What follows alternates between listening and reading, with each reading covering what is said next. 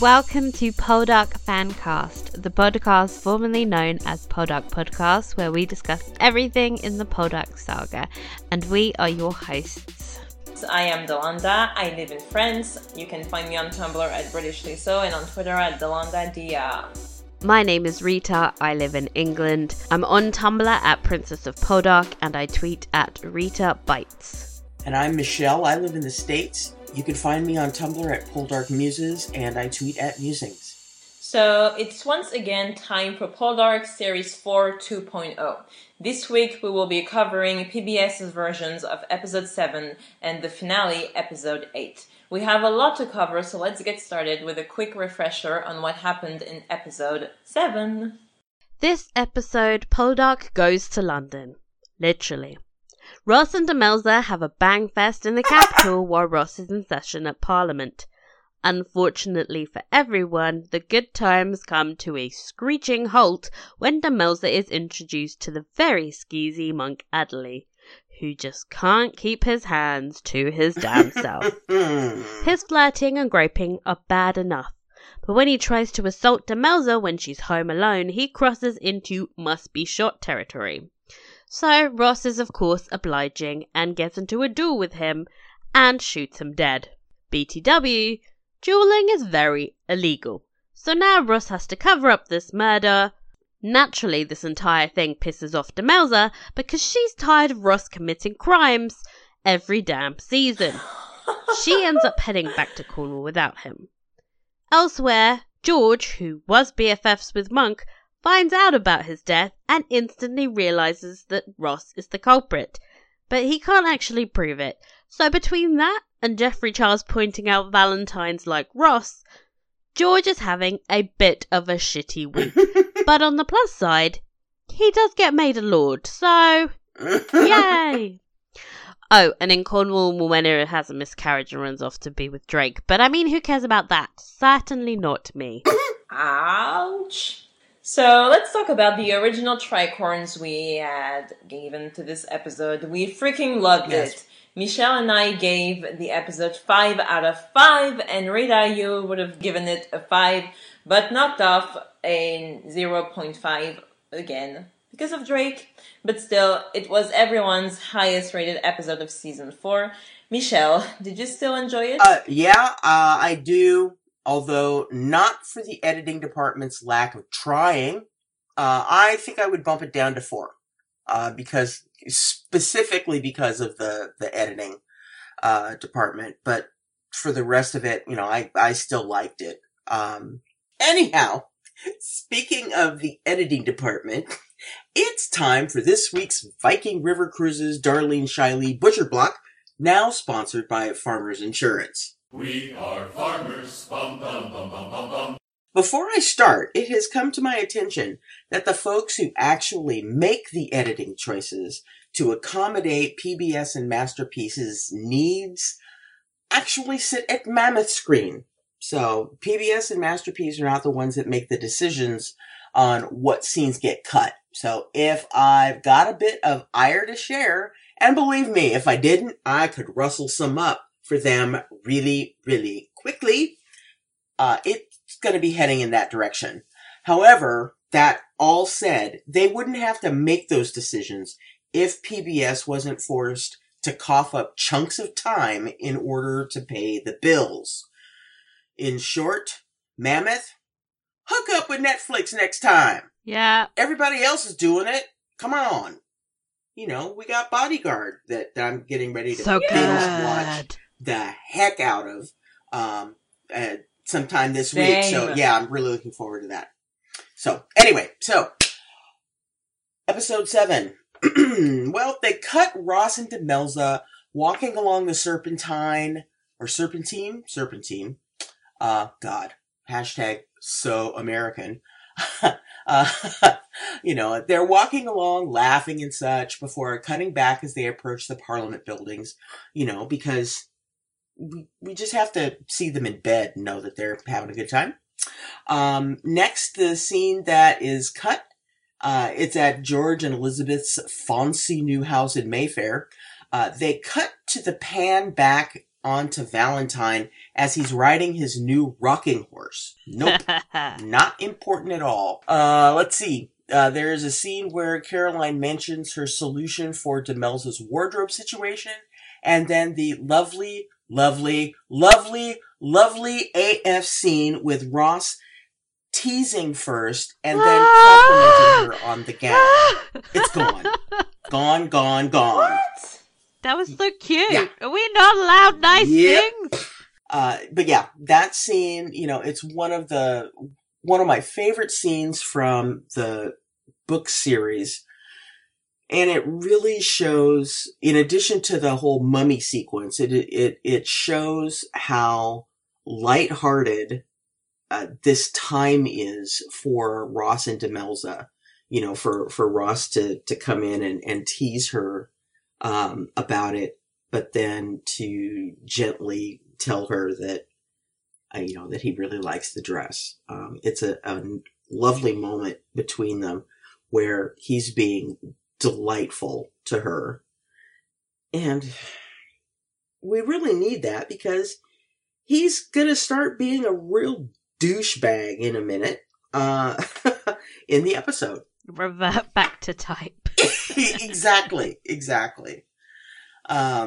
So next up, it was a scene with Dwight and Caroline where they are building on the fish out of water routine with the former. You know, it's a scene which sets up the ongoing question of when Dwight will have had enough of London and feel the need to return home. Yeah, you know, because, you know, who needs time with Dwight and Caroline, you know? They're showing desperately. They've had like 30 seconds of screen time in the PBS version. Yeah.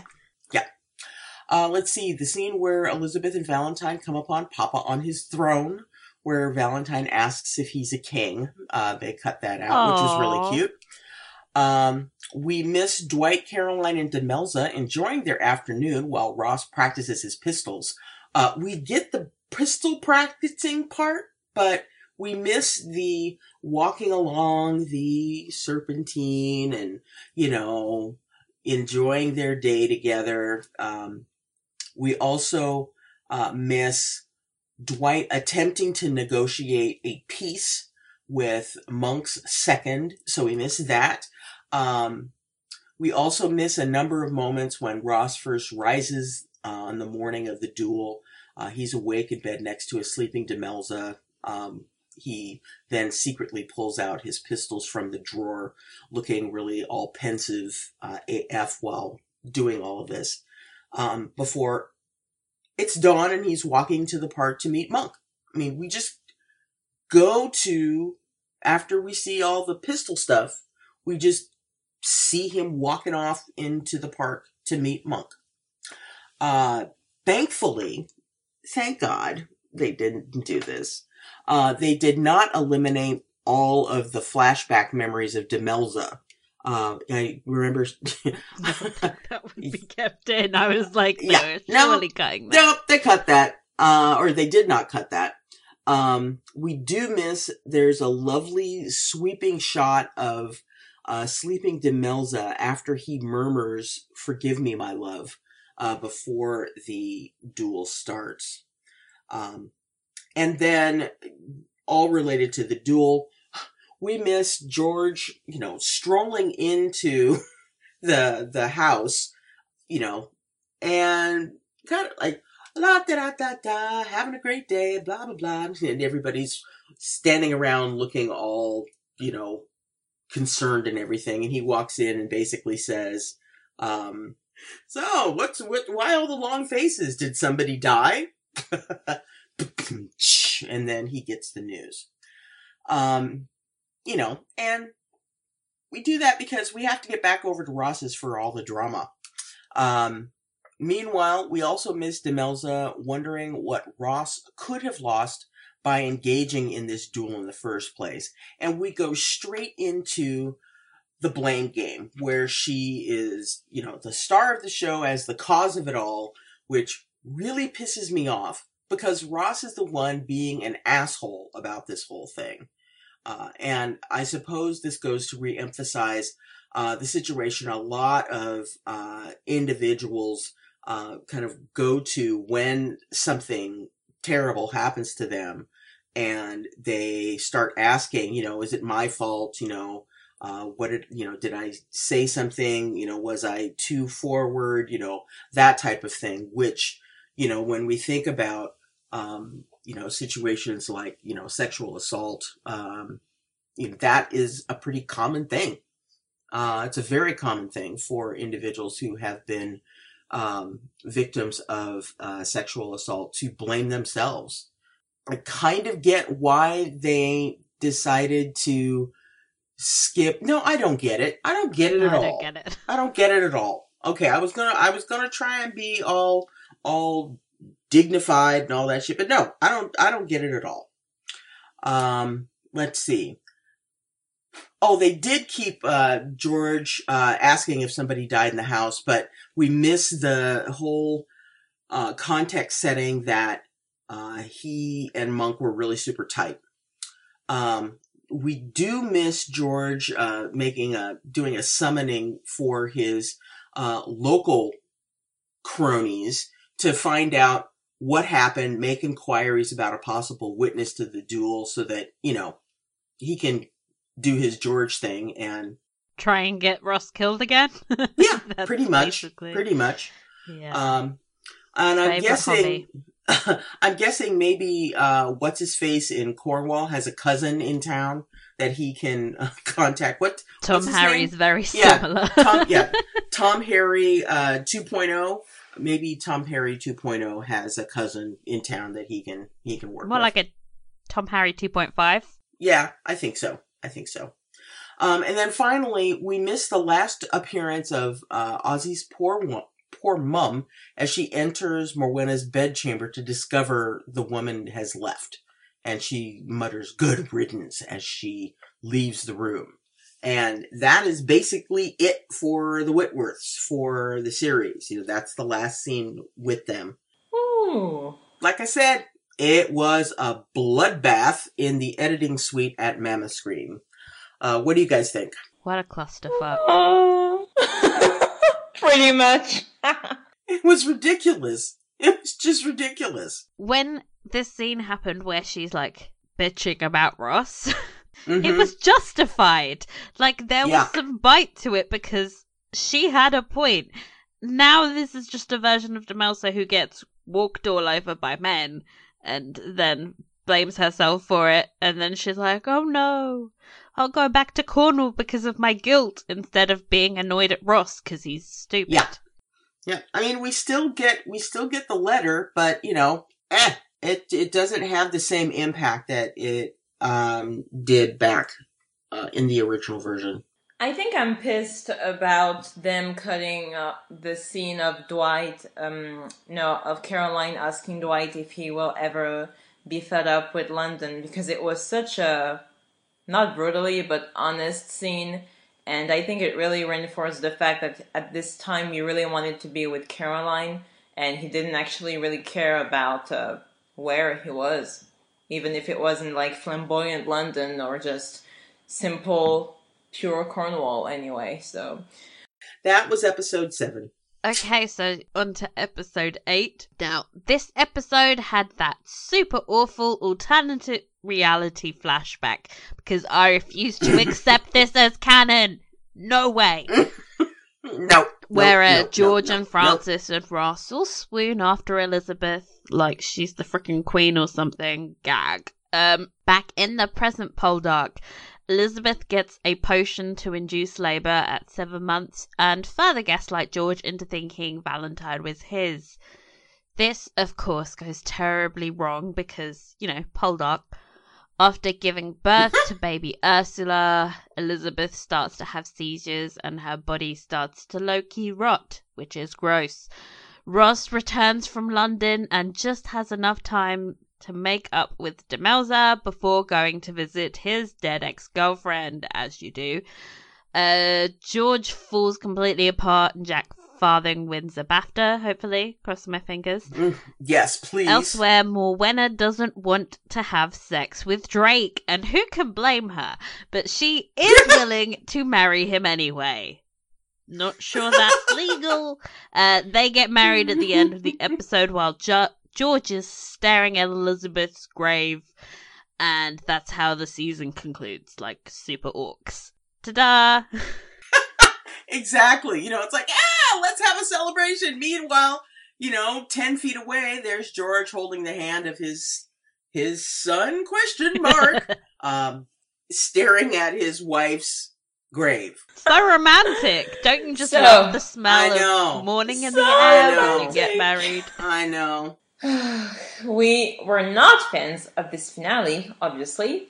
Each giving it 2 tricorns. It was the lowest rated episode of the season, and we all admitted we wanted to give it a 1, but didn't want to get yelled at. So, Michelle, what did you think about it on second viewing? Did not improve, not in the least. I will give it a 1. I'm fine. Yell at me. I don't care. Yell at me. Can we give it no stars? No tricorns. Like, I feel like it doesn't get a tricorn. It can have one of those woolly hat situations. It doesn't get a tricorn because it's too good for them. I'm giving it a tricorn because Cornwall. Don't associate Cornwall with this episode. But yeah, I'm happy giving it 1. And, you know, go ahead and yell at me. I am totally good for it. Moving into the cuts that were made in this episode. I am starting off this report out with what the effing FF DF. Because if we thought they're cutting out the scene with Ross teasing Demelza about her new dress was egregious, they skipped the scene where Ross and Geoffrey Charles are having a meal. And, you know, Geoffrey Charles is, of course, telling his uncle, you know, dude, you know, you're the talk of the town. Everybody knows that this is what happened, blah, blah, blah. Why haven't you left for home? And George walks past the table and basically knocks all of their glassware over into Ross's face, which, you know, causes Ross to leap out of his seat. And George then throws a shit ton of shade at Ross. Like, what are you going to do? Are you going to challenge me to a duel? What are you going to do? You know, in the middle of this restaurant where, you know, honestly, George, if you're thinking that you're making Ross look like an idiot, no. You're the one that's looking like a complete fool at this moment. But anyway, so they skip that scene. And then they also skip the scene where, you know, Elizabeth puts the vial that she got from, you know, Dr. Ghoul in a case and heads out to the carriages where they're, you know, preparing to leave for Cornwall. And Valentine asks to sit next to his papa, which George completely ignores. Hell, he even throws shade at his own son, or his own child, trademark, during that scene. And then there's a following scene. The scene that comes up after, you know, the bit that, you know, we've missed is the scene where Ross goes and visits Caroline before she leaves for home and is basically trying to encourage him to go with her. I mean, come on! It's a huge chunk of exposition that they basically carve out of the beginning of this episode that has far too much going on as far as plot lines go. And so they choose this one to completely 86. But don't you want to watch Morwenna get chased by dogs instead? Isn't that a better use of our time? I know, right? You know, the chase through the woods that didn't really happen, but, you know, drama. Gotta have it. Let's see. We then skip the scene back at Nampara, where Demelza and Dwight are talking about blaming Ross for the duel. you know, they're having dinner and talking about this situation. They cut that scene out. We also miss Demelza and Sam witness Drake and Morwenna going into the Karn brothers' cottage, which, you know, is a scene where, you know, both Sam and Demelza are looking really cute and they're chatting, and, you know, they see the two go into the cottage and they turn and they give each other this look of, what? What's going on? Yeah, that's fun. Because, you know, who is Sam anyway? I know not of this Sam person that you speak of. No, he is a cardboard cutout. We also miss Drake telling Demelza that he isn't assured of Morwenna's willingness to marry, so he dare not leave her alone for long, which sets up the whole, you know, we gotta go and get the special license thing. So, but it's so creepy. Out. It's so creepy. I know, right? It's like, I can't trust her, so I need to be around her, and we need to get married right now before she changes her mind. Great, dude. The romance. That's not so epic. Uncomfortable. And we miss Ross telling Caroline that as they're riding back in the carriage, that he needs to go and see Falmouth before he goes to Nampara, you know, which, as a result, we miss the scene where Ross is talking to Falmouth and, you know, trying to give up his seat, because he's sure that Falmouth is, you know, basically tired of him. Murdering. Him and all of the murdering he's been doing. Rumor and gossip and drama, you know, that's going on. And, we miss, Falmouth saying, you know, basically, when I get tired of you, I'll tell you. Which I just love that performance. And I love and I wish I had remembered to write down what the name of the actor was that plays that part. But he does such a great job in this series. It's pretty wonderful. So we miss that. We miss Drake and Demelza getting the special license because, you know, why bother? Yeah. And then my phone died, which is just as well, because by then I'd seen enough. I'd really stopped caring at that point. I really didn't want to see what else they cut and what they kept for the last 10 minutes of the episode. Oh, wow. Sorry. It's not like it was worth anybody's time. Oh, my God. So, yeah, that was episode 8. That was the finale of Season 4, Poldark. What do you guys think? Thank God it's over. Sorry. Oh, man. That was coming from the heart. You know, they are going to come for our fan cards. They're going to come for us. I'm telling you. Well, to be honest, I think Mammoth Screen are personally trolling me on Twitter because they keep posting Drake posts. They're all like, Look at him getting married, and isn't he so cute with Demelza, and look at how much Drake we have. And I'm like, you hate me, right? Oh, man. Oh, yes, Rita, they have a personal vendetta. It's just, there are other things in this episode. Why were all of the tweets about Drake? I know. It's because it's the end of this epic love story that they have been promoting through the last 2 series. And I wish it was the end. We've got another season. Yeah.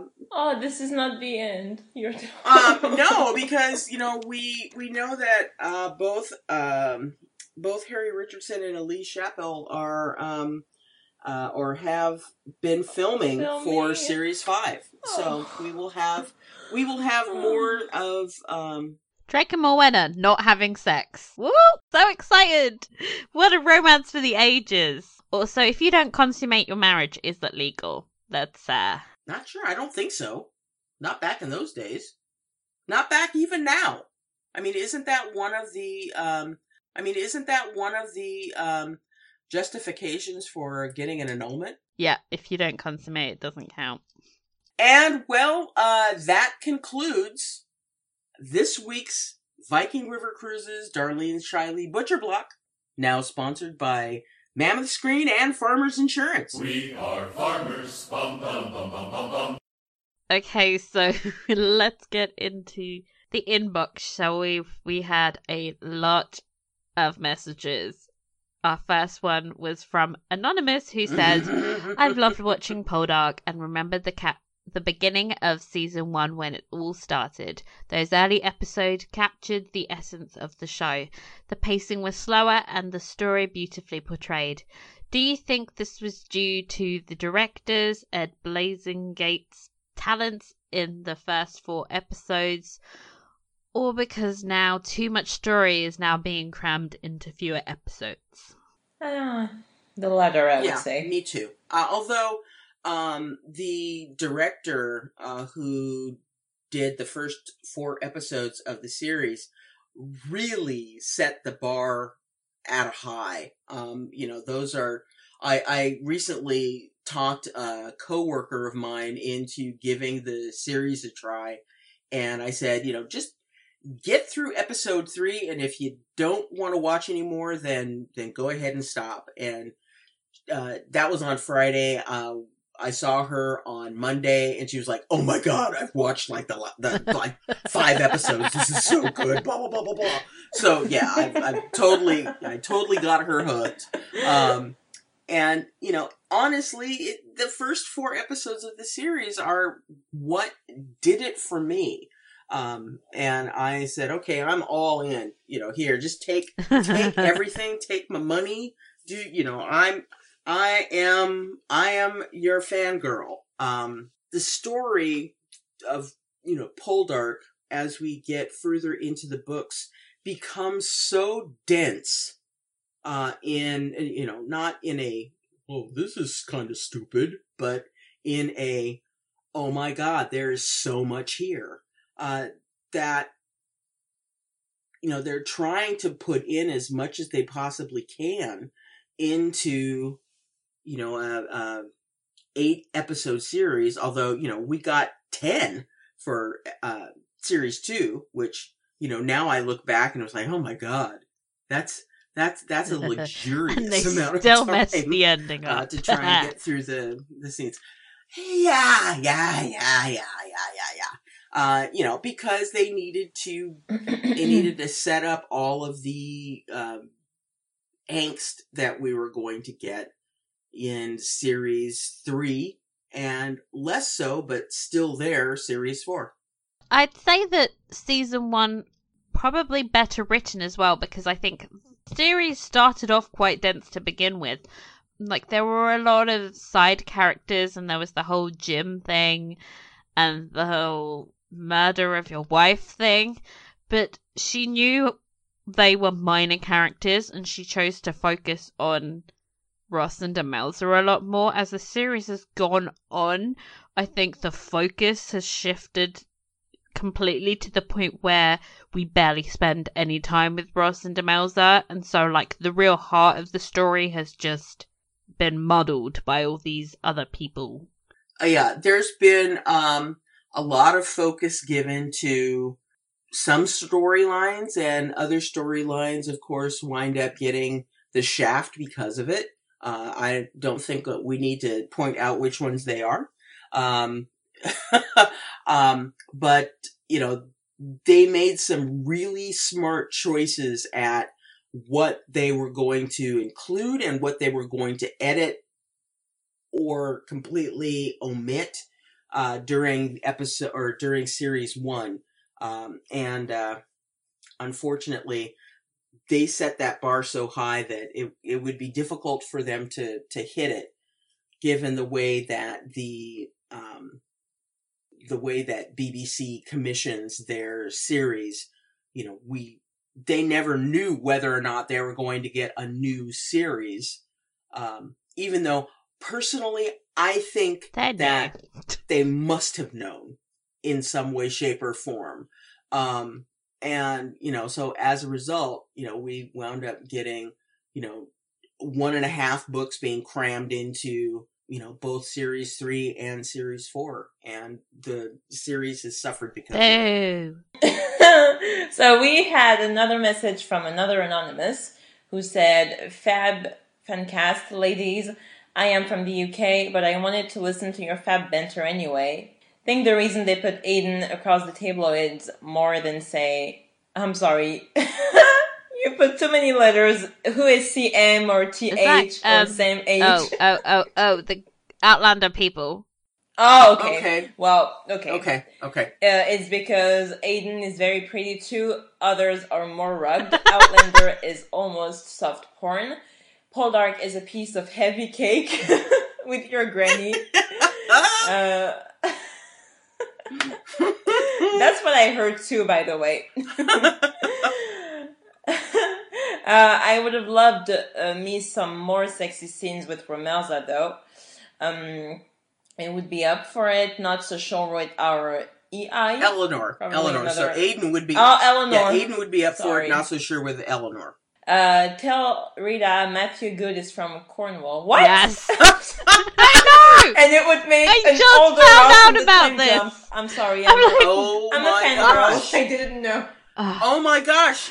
Matthew Seriously? Good being Cornish has me shook. I think he would be a really, really good Ross. Like, he's slightly more aristocratic looking and would actually fit the description of the books quite well because he's, like, really lean and tall but muscular as fuck to the point where he takes his shirt off and I'm like, what? How is that under there? You've got all that business hiding up underneath that shirt. But he's also, like, damn, son. 4-ish years older than Aiden, so I... don't really think he would fit the bill for older Ross. Oh, I mean, okay. Ideally you'd want someone in their late 40s, right? Yeah, because, you know, we jump 10 years at the time that we end things in Angry Tide. 40, I think yeah. Ross so, is in his yeah. is 40. Yeah, I think he's 40. So, you know, when we come back from the time jump, you know, he's 50, which back in those days was pretty freaking old. Yeah. I mean, you had the life expectancy of about 60. So. Even for someone who's an aristocrat. Yeah. But Matthew Good would have been really hot as Russ, and now I can't unthink it. Oh my god. Oh. I mean, trust me, as the team's resident Aiden freak, okay, I'm not a freak. You're like just a fangirl. He's not a good actor, and I have enjoyed all of his, I've enjoyed his performances. Matthew Good, hell, I would watch that shit in a heartbeat. Right. Delish. Yeah, and I don't think I would have liked more explicit scenes of Romelza. I'm quite satisfied with what we've been getting so far. Yep. I could have done with one or two more. That should not come as a surprise to anybody. Some of it's good for fanfic, you know? Like, it lets your imagination go wild. You know, with Outlander, like, it's so graphic that you don't need fanfic. You're like, no, I've seen his butt. Well, and you know, here's the deal. Have you guys read the books for Outlander? The Outlander books. Yeah. Mm-hmm. Yeah. That's how they're written. Exactly. Yeah, that's how they're written. That's why I kept reading all 20,000 of them. Is it Gabaldon? Gabaldy? Yeah. Gabaldy? Gabaldon. She writes some smoking hot sex scenes, and they are in the book, so it doesn't surprise me that they would wind up on screen, especially since they're on Stars, which is known for having pretty graphic sex scenes. And violence on their series. But, you know, the way Winston wrote these books, they're not graphic at all. Not at all. So it doesn't surprise me that we didn't have really super graphic stuff show up on this one. Yeah, and this is BBC One. This is not BBC Two. And also, I think what makes something sexy is when it's implied. I mean, to me... probably the sexiest scene with Romelza was the stalking one. Oh god! I mean, they were fully clothed, and damn, I was a little hot afterwards. Yeah, the stalking scene, and then the one this season with the earrings. Oh my god! Oh yeah, I mean that too. That was who knew that that putting on earrings could be that sensuous. I mean, that's... that was delicious. I mean, after the blue dress scene with where it was literally like just, ooh, I can see a bit of your neck. Mm-hmm. Yes. Sexy. The bit of your neck and the curve of your waist, and you know, that was just kind of like, okay, I'm done. I don't need to see anything. I'm done. Don't need to see anything. That was mm-hmm. Okay, another message from Anonymous. OMG, why do PBS even bother to put the show on to start if they're going to leave out the green dress scene? It's the first time ever that Ross complimented her on how she looks, and we missed it. Surely they could have left out some Drake and Morwenna for this. Shocking they would never leave out the main stars, especially when it is a rare thing for Ross to be loving and caring. Such a beautiful scene, too. Anonymous, I like how you think. Let's cut out all the Drake and Morwenna. Yes. Oh, God. Now, I'm guessing that you could know for certain that all three of us agree with you wholeheartedly. Okay, another Anonymous who said, okay, so Ross asks Elizabeth to forgive him. Why has he never asked Demelza to forgive him? Is it because he doesn't think he did anything wrong to her by spending the night with Elizabeth? I just don't get it. Well, Ross apologized to Demelza in the books and not to Elizabeth. So my personal theory is that this is a bizarre reverse version of Poldark where everything is backwards and nothing makes sense. Oh, God. Although he actually did ask for Demelza to forgive him for thinking that she could have given Monk the time of day in episode 7 when, you know, she confronts him. She's in bed and she confronts him about it, and she turns over and it looks like she's getting ready to burst into tears. And Ross then leans close and asks her to forgive him. So that we did actually hear him say those words, forgive me. Not at the right thing, though. They happen. Exactly. It's nice to know he's capable of it, though. Yes. That's great. Yeah. Well, let's see. We got a comment from Anne on Facebook. I was surprised that Elizabeth's death was not a bigger deal. It just seemed to abruptly end. She was an important part of the series and Ross's life. One minute she was there, excuse me, bless you, and the next she died. I mean, we went into this at length during our original podcast. It was pointless. Why have this? Is supposed to be this huge emotional climax, and it happens like 30-something minutes into the episode or something, and then there's a wedding at the end, and everybody forgets Elizabeth dies. It was just... Honest to God, they should have ended it where Ross and Demelza are talking in the sitting room in Nampara, and, you know, they've basically kind of come to a final moment of, you know, this has happened and we are together and that is important and that kind of thing. And they could have stopped the series at that moment instead of throwing this last happily ever after thing at the very end. It was very Disney. Oh my God. Why weren't there like Disney cartoon birds carrying her veil as she came out of the church? Yeah.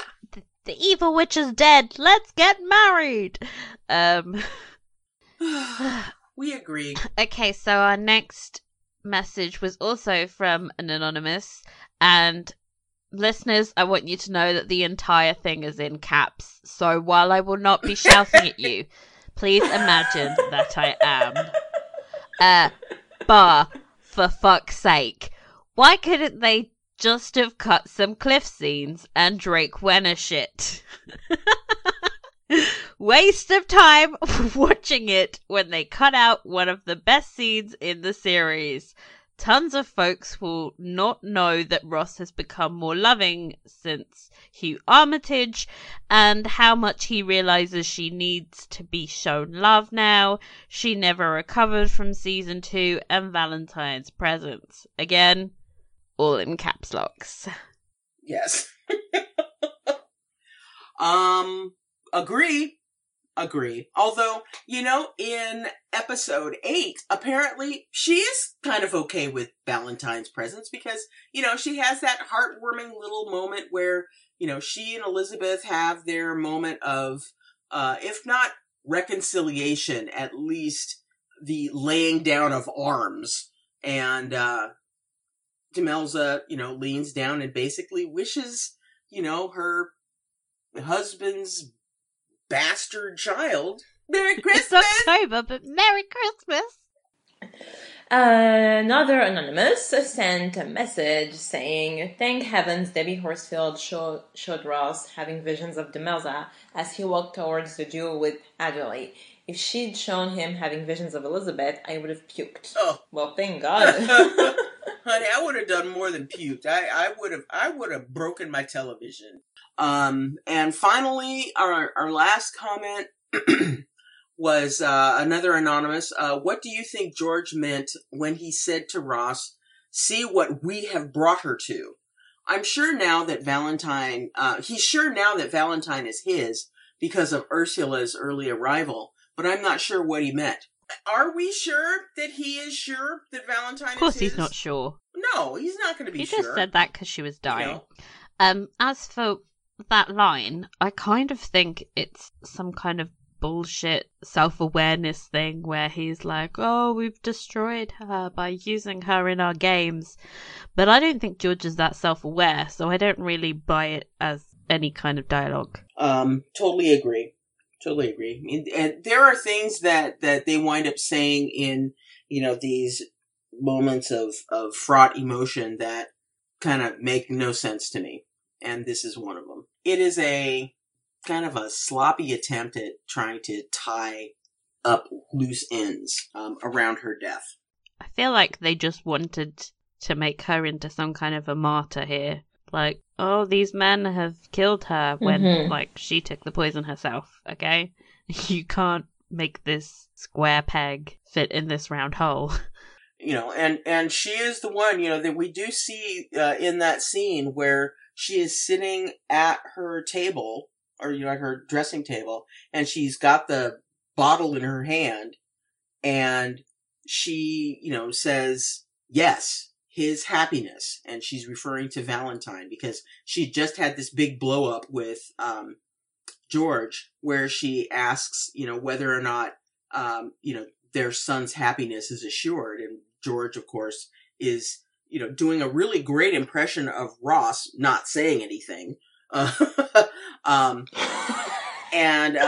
know, the next scene is we see her at her dressing table holding the bottle and, you know, making the decision. Yes. And, you know, this is for his happiness. Her son's happiness is the reason why she is going to take this risk. Anyway, Elizabeth dumb. She make bad decision. Bad Elizabeth. And that's it for our comments. So thank you all very much for sending in your thoughts about these two episodes. And for those of you that have sent us your thoughts about the series over the course of the last several shows, we really appreciate it. And now it's time for everyone's favorite theme tune. Poldark News! Poldark News! I love it. The only news we really have is that Eleanor is on the current cover of Town and Country, looking completely gorgeous, wearing ball gowns and galloping about on a horse with her beautiful doggy Bert. Oh, so cute.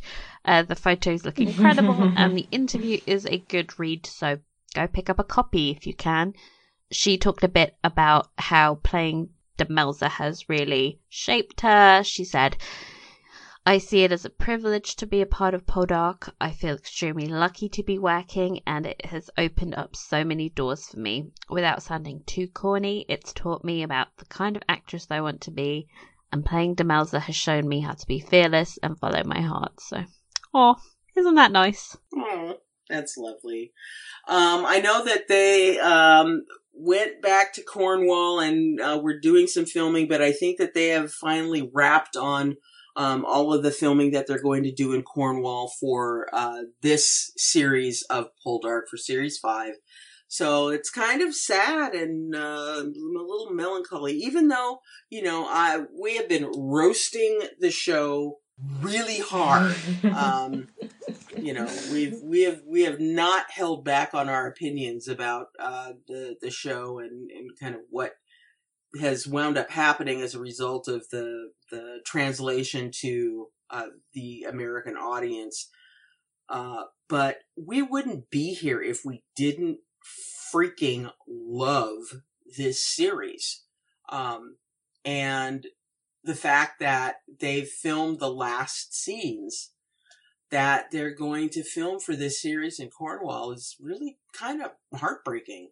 Yeah. But, you know, having been there a couple times now, and, you know, seeing so many of the filming locations, kind of a lot of the filming locations, it's kind of sad to know that they're not going to be walking around on St. Agnes Head, and they're not going to be on Holywell Beach and all that kind of stuff. So I'm just missing Cornwall. Yeah. Hey, by the way, 2019, if any of you folks out there are interested in experiencing Cornwall at its best with someone who is an absolute standard bearer when it comes to knowledge about the series, both the books and the film.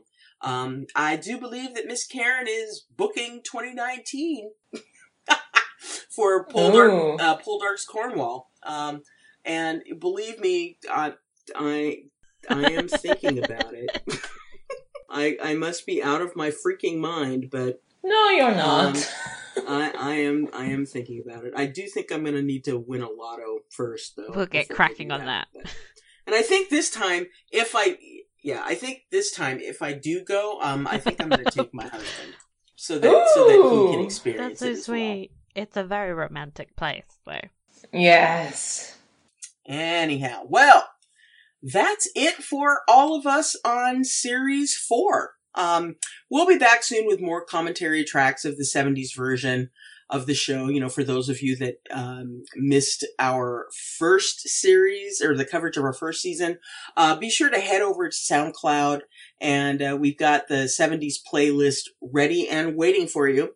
As always, feel free to email us at poldarkfancast@gmail.com. New email alert again. You can also find us on Twitter, Facebook, and Instagram at Poldark Fancast. But by far the easiest option is to go to our Tumblr page and go to the Ask box to send us a note. Please, if you do have an opportunity to do this, rate and review us on iTunes. Those iTunes reviews are really, really critical for us to get more exposure in the pod universe. So we need those 5 stars. So until next time, take care, and and for those of you in the States, have a great Thanksgiving. It's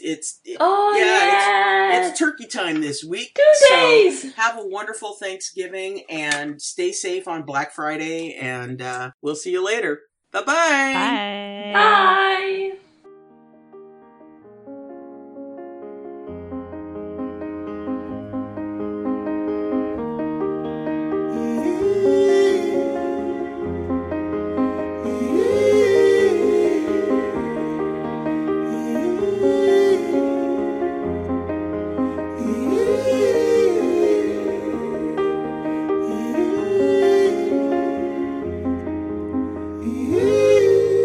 From the way you smile to the way you look, you capture me. unlike no other. From the first hello, yeah, that's all it took. And suddenly we had each other. And I won't leave you, always be true. 1 + 1, 2 for life, over and over again. So don't ever think I need more, I've got the one to live for. No one else will do, and I'm telling you, just put your heart in my hands. I promise it won't get broken. We'll never forget this moment. Yeah, we'll stay brand new, 'cause I love you, over and over again.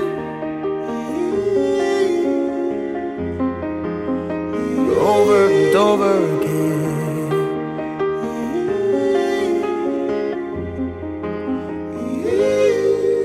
From the heat of night to the break of day, I'll keep you safe and hold you forever.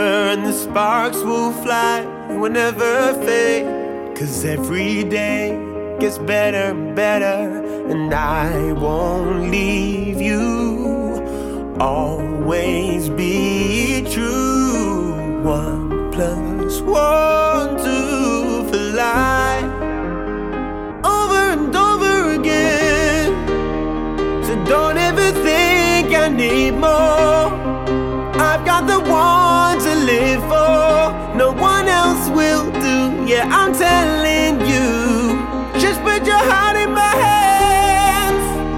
I promise it won't get broken. We'll never forget this moment. Yeah, we'll stay brand new, 'cause I love you, over and over again.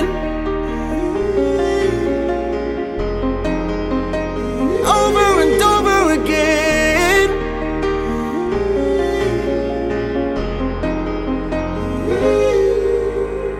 Girl, when I'm with you, I lose track of time.